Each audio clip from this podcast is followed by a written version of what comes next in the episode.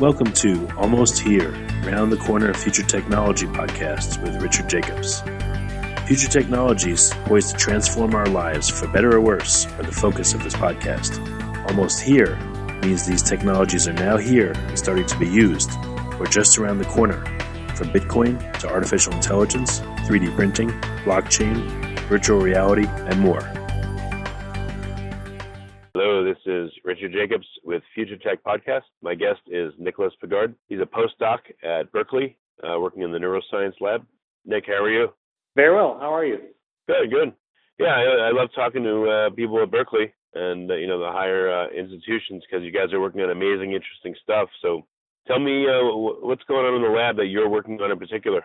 Oh, uh, so um, then um, I'm sorry. I'm, I'm very. okay. Uh, I, I, hope you can. Yeah, I'll restart the question. So, yeah, tell me what's what's what's happening in the neuroscience lab that you know. I know there's a lot going on in general, but what's your particular research about? Oh, all right. So uh, I developed optical systems uh, that are meant to help neuroscientists uh, solve the problems that they're trying to uh, to solve and the, the questions that they're trying to find answers to. So I'm more of a technology developer person. And uh, what we do is we, we look at their problems and we say, you know, like for, for that particular application, you, you might need to have, you know, uh, different kind of apparatus that is not available commercially. So we develop the type of apparatus that they exactly need to solve those problems. And, and one of the, the techniques that they are uh, really after is, is called optogenetics. It's this uh, way to uh, make the brain uh, cells, the neurons, sensitive to light and and this is something that can be done but once you have done that you need technologies that can allow you to connect the computer to the brain and say we would like to write in this specific set of neurons and this is the technology that would be developing for them. Why is it called uh, optogenetics? What, what does uh, the light component have to do with it? So uh, it, it's a combination of optics and genetics. So it, it, it's called optogenetics because it is a uh, genetic tool uh, that can modify neurons by by having uh, specific proteins that is sensitive to light, uh, and, and, that that protein can be expressed and created inside of the neuron. So it's it's a genetic tool. Uh, it uses um, uh, um, it uses the, the genetic toolbox of the cell uh, to to create proteins that are not naturally present in the brain and to artificially hmm. add something to the brain. So it's a combination of optics and genetics. How do uh, cells in the brain normally communicate? You know, did you have to make up this artificial way to do it to influence them, or are you using the natural ways that they do it? Oh no, so uh, the the brain communication is, is is done via those neurons that communicate with, with each other uh, via synapses. Uh, that that is something that exists in the brain that we don't touch. What we the only thing we do is we modify the neurons to make them sensitive to light in addition to that process. So everything else stays the same but now, because you make the neuron sensitive to light, you're able to activate the neurons on demand by shining light at them. Hmm. Well, I guess I mean it sounds silly, but in the brain it's dark. You know, it's inside your skull. So, um, are they naturally completely insensitive to light? I mean, was this a difficult thing to do to modify neurons so they are sensitive to light?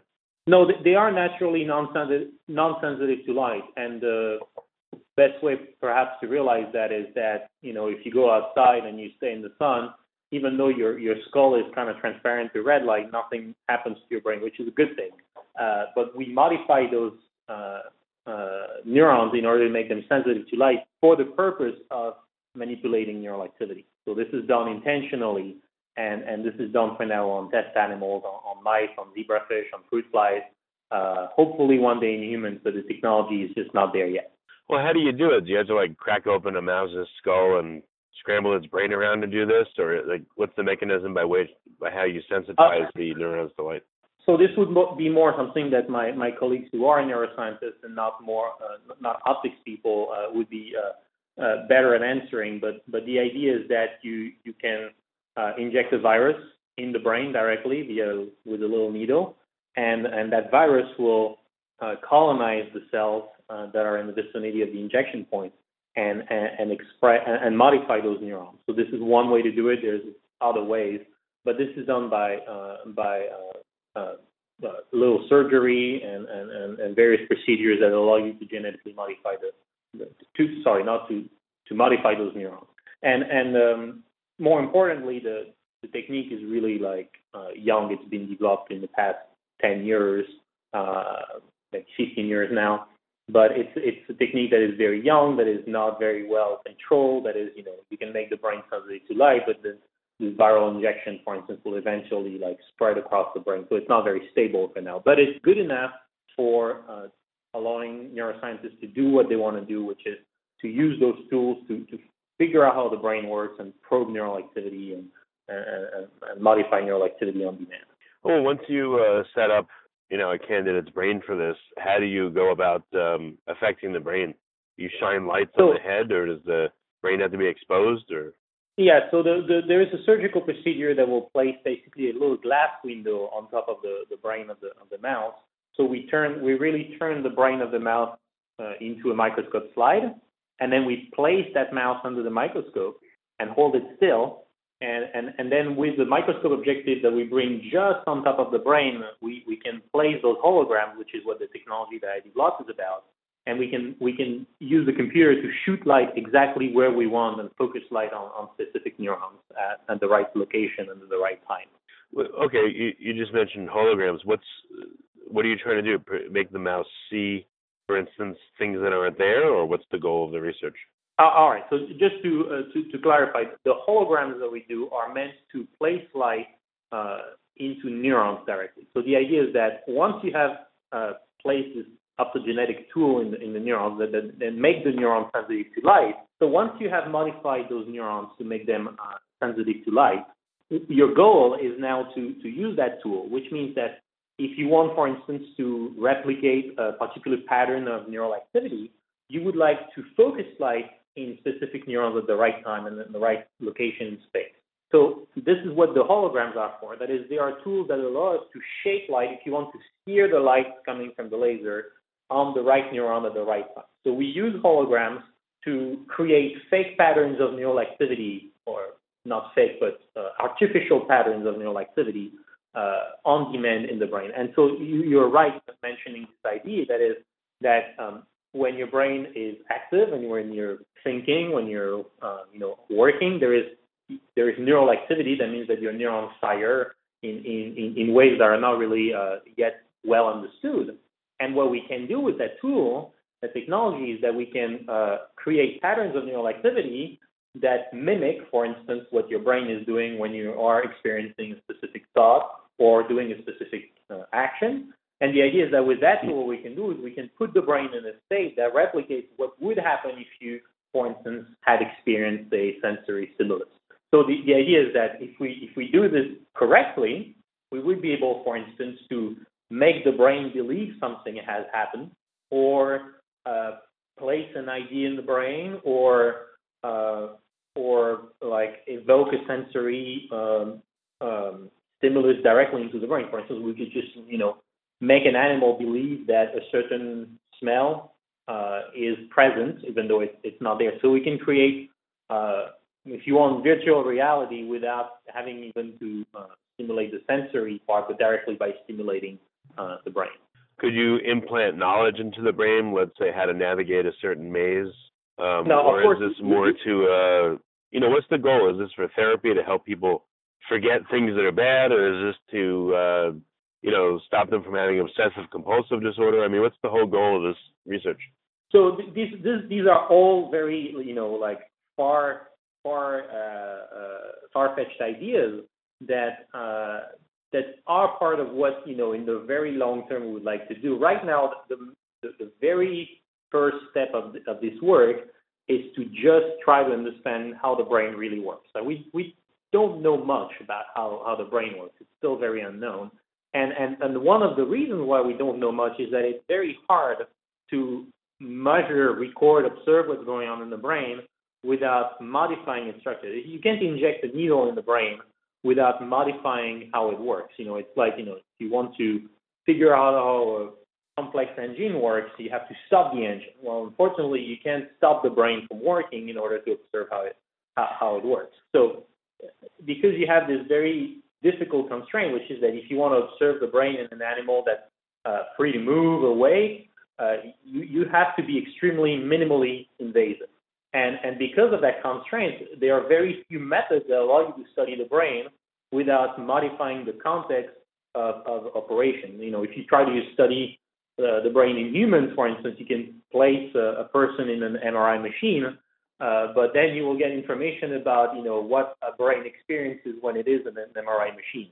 So uh, the difficulty is to get to the information. The difficulty is to understand how the brain works in a very natural context, and this is this has not been done uh, yet. And so with the very first step that we have developed, the technique that we developed to uh, to uh, uh, manipulate neural activity, the hope we have is to be able to understand the very basic of how the brain performs all the uh, important aspects of its of its operation. That, that's the very first step. Once we have more information, I think that there are many branches of research that are interested in this technology. Uh, you're right. For instance, in brain diseases, we can try to understand how brain diseases uh, work, and, and, and if we can understand how they work, we have the right tool to measure uh, what they do to the brain. We also will have technologies that help you develop better drugs. You know, for instance, the panel of drugs that are available to treat brain diseases is pretty narrow, and it's also like uh, quite uh, invasive. That is, like a lot of the drugs that are used in psychiatric uh, uh diseases are actually have lots of uh, side effects that are uh, pretty pretty bad. And so the idea yeah. is that if you have a tool that allows you to understand how the brain works correctly and observe the brain uh, in its disease state, uh, then you'll be able to develop drugs that are able to address one specific aspect of brain activity that you're trying to fix without disturbing the rest of the uh, uh of, of, neural activity. So this is this is one aspect, and the last one really, which is maybe you know midterm to long term uh, idea, is that if we can communicate with the brain reliably, we will be able to connect prosthetics uh, to the body and, and do it mu- with much better connection. You know, we, we all know how to make uh, you know a robotic hand, for instance, but we don't have the technology to reconnect that hand to the brain and give it functionality. We can mm. you know grasp, uh, hold things, but the, the, the amount of motion that a that a robotic hand is capable of doing today is nowhere near what a what a real hand can do. And so, if we have the ability to communicate with the brain in a meaningful uh, way, with talking to thousands, even you know tens of thousands of neurons, we'll be able to connect the brain in a way that is good enough so that we can exchange relevant information and, and connect to a prosthetic and do it really well. So is that the goal then to be able to interact with a prosthetic better than you currently can? That's that's one of the goals, and I think that's uh, you know perhaps the more reasonable long-term goal. When when you know we talk to people about this technology, they say, oh, you know, uh, I, I gave a talk in a, in a, in a, in a school, and, and the, the children they're very creative, and they say, "Oh, with that technology, could you eventually, you know, uh, make me uh, read a book without me having to read it? That is, you, you put the book in the computer, and then the computer will place all the concepts of the book in your brain. Well, you know, this is this is something that in theory is possible, of course, but that in practice is extremely difficult to achieve. And this is, you know, way more complicated than one of the things that I think would be extremely useful, which would be the prosthetic work. Uh, there's already quite a bit of work that's being done this way. You know, like there is a, what is called the Utah electrode, which is an array of electrodes that can be placed in the brain.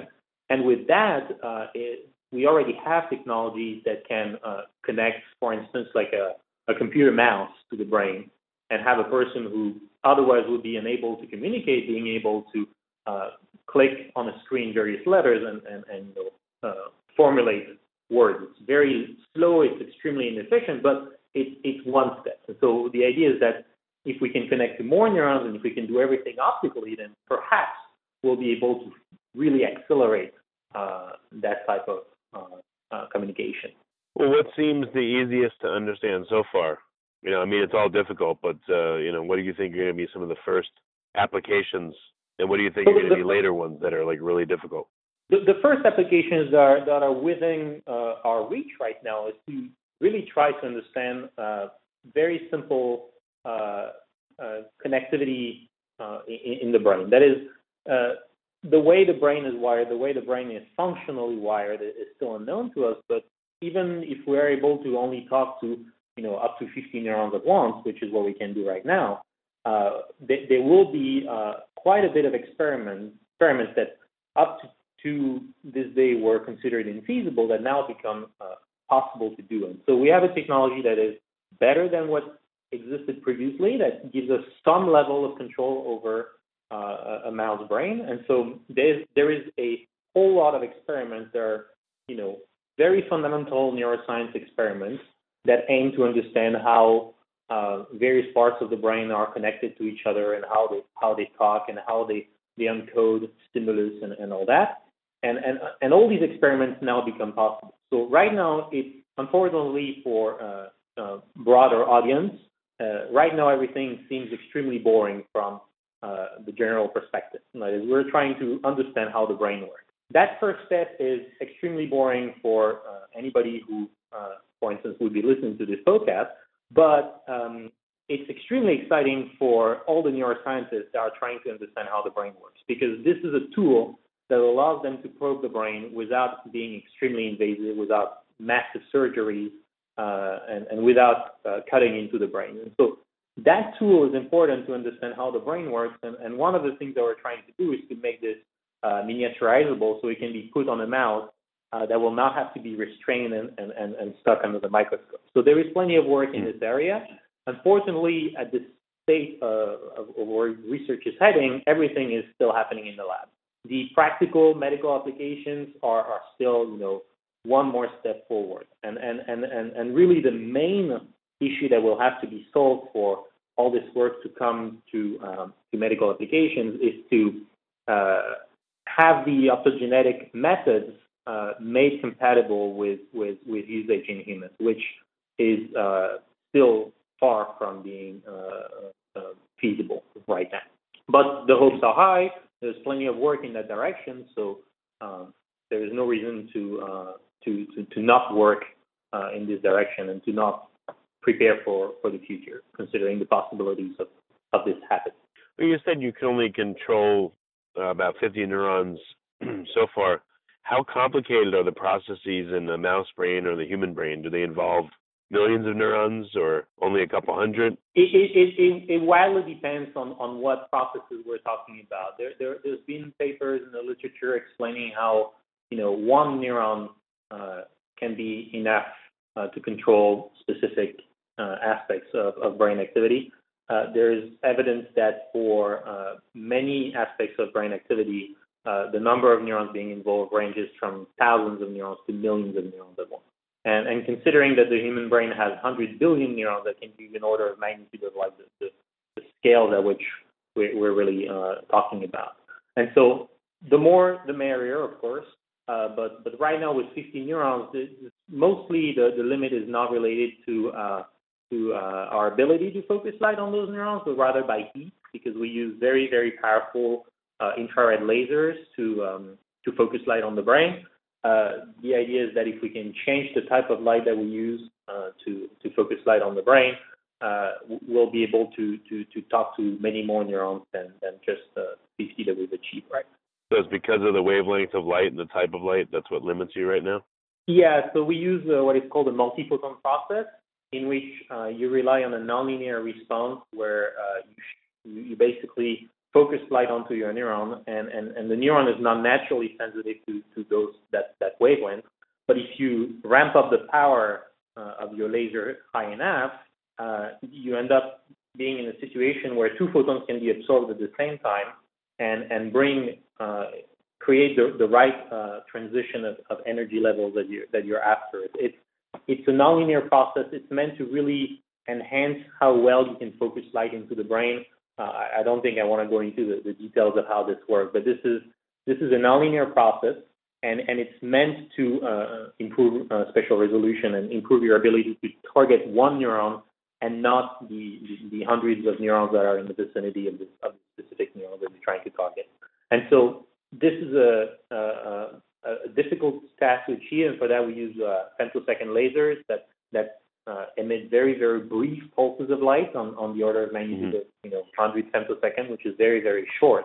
And and these are these are advanced light sources that are difficult to miniaturize, and also because it's a nonlinear process, it's extremely inefficient, which means that for every uh, uh, neuron, you need a significant amount of light, uh, and, and you need very high power. And because light eventually gets dissipated, uh, that means that anything that you don't use to activate the neurons becomes turned into heat, and that heat will basically uh, be absorbed throughout the, the body. So the idea is that you have safety margin, which means that at low energy level, uh, at low energy, you'll be able to talk to neurons. But if you really put too much light into the brain, then you'll be cooking the brain, which is definitely not what we're trying to do. Right. What's going to be a breakthrough for you? Is it going to be when you reach a certain threshold of you know 100 or 500 neurons that you can talk to, or you know what do you think? Where do you think the breakthrough is going to come from? The, the the breakthrough that that we that many labs are, are after and that, that we, we also are, are looking for, forward to is today we'll be able to demonstrate that we've been able to fool uh, a mouse uh, with uh, with uh, artificially evoked uh, neural activity. That is, uh, if we can make a mouse believe that some advanced sensory stimulus has been presented to it, even though it hasn't been. And so that that is, you know, really like creating artificial sensory perception uh, into the brain. And that has not been done yet because what, what you need to do for that, you need to replicate patterns of neural activity that are extremely complex. And so the technology wasn't there. Now we have a tool that is much better to do that. And so what, what we're trying to do is to uh, evoke a sen- sensory stimulus, uh, see what happens in the brain, observe the neurons that fire, and then replicate that sequence and see if we can make the mouse believe that a particular stimulus that was presented before has been presented again uh, even though it has not. Mm. So this is by far uh, the most exciting short-term uh, breakthrough that that you know is going to be like a, a, a, big milestone in the field for, for whichever research group tries to uh, uh, and succeeds in, in, in, making that happen. Well, I mean, wouldn't that be disturbing to you? Uh, you know, if you're able to implant memories into someone. What What do you mean disturbing? I don't know. I mean, think what happens when you get to uh, to people. You know, if you could implant false memories or implant things oh, yeah, that uh, no, they I mean, didn't. You know. This is far down in, in, in you know many many years from now. But right now, if you ask me about what will be the, the first milestone, I think that the moment we can demonstrate that we can place simple uh, concepts or thoughts into a, into a mouse, then that will be the, the first and, and, and, and quite an impressive breakthrough. That is that will demonstrate that we have the ability to use that technology that can write into individual neurons to, to communicate with the brain and, and to write uh, processes into, into the brain. That, that in itself is, is already a big milestone. What that means is that uh, we will be able to connect, for instance, a prosthetic to a mouse. And that in itself is a big transition. The moment someone can demonstrate that, uh, I think that the funding for developing optogenetic tools that are compatible with humans uh, is going to be uh, much higher and, and, and that much more effort will be steered this way. Okay, very good. So, um, what's the best way for people to get in touch with the lab or with you to find out more? You know, suggest collaboration, ask questions, that kind of thing. Um, so to, to get connected to our lab, we, we have a lab website. If uh, anyone has questions about you know optics, optical technologies, uh, I have my own website with a contact form. People can contact me there. Um, more importantly, if, if people from you know uh, scientific backgrounds and interested in neuroscience uh, are willing to discuss this field, uh, we organize a series of conferences. Uh, one of them will be in London in about a year from now, uh, that are specifically on sculpted light in the brain, which is the branch of research we're in, which is basically tools that use holography and various ways to shape light in order to manipulate uh, neural activity. Uh, there's plenty of ways to contact us. Uh, email is usually the, the best way. we try to answer questions as much as possible. there is no bad question. Uh, the, the, limiting factor really is how much time we have because we're, we're all very busy, but uh, it's always a pleasure to see someone taking interest in, in what we're doing, and we're really trying to uh, make sure we, uh, we answer every question to anyone who, who is interested in the field, even people who don't have scientific backgrounds or have like our science enthusiasts who are not working in the area.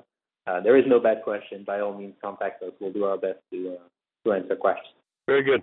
Well, Nicholas, thank you for coming on the podcast tonight. I appreciate it. Thanks. You have been listening to Almost Here, Around the Corner Future Technology podcast with Richard Jacobs. Subscribe to this podcast, post a review, to discover more future technologies that are poised to transform our lives for better or worse, such as Bitcoin, artificial intelligence, 3D printing, blockchain, virtual reality, and more.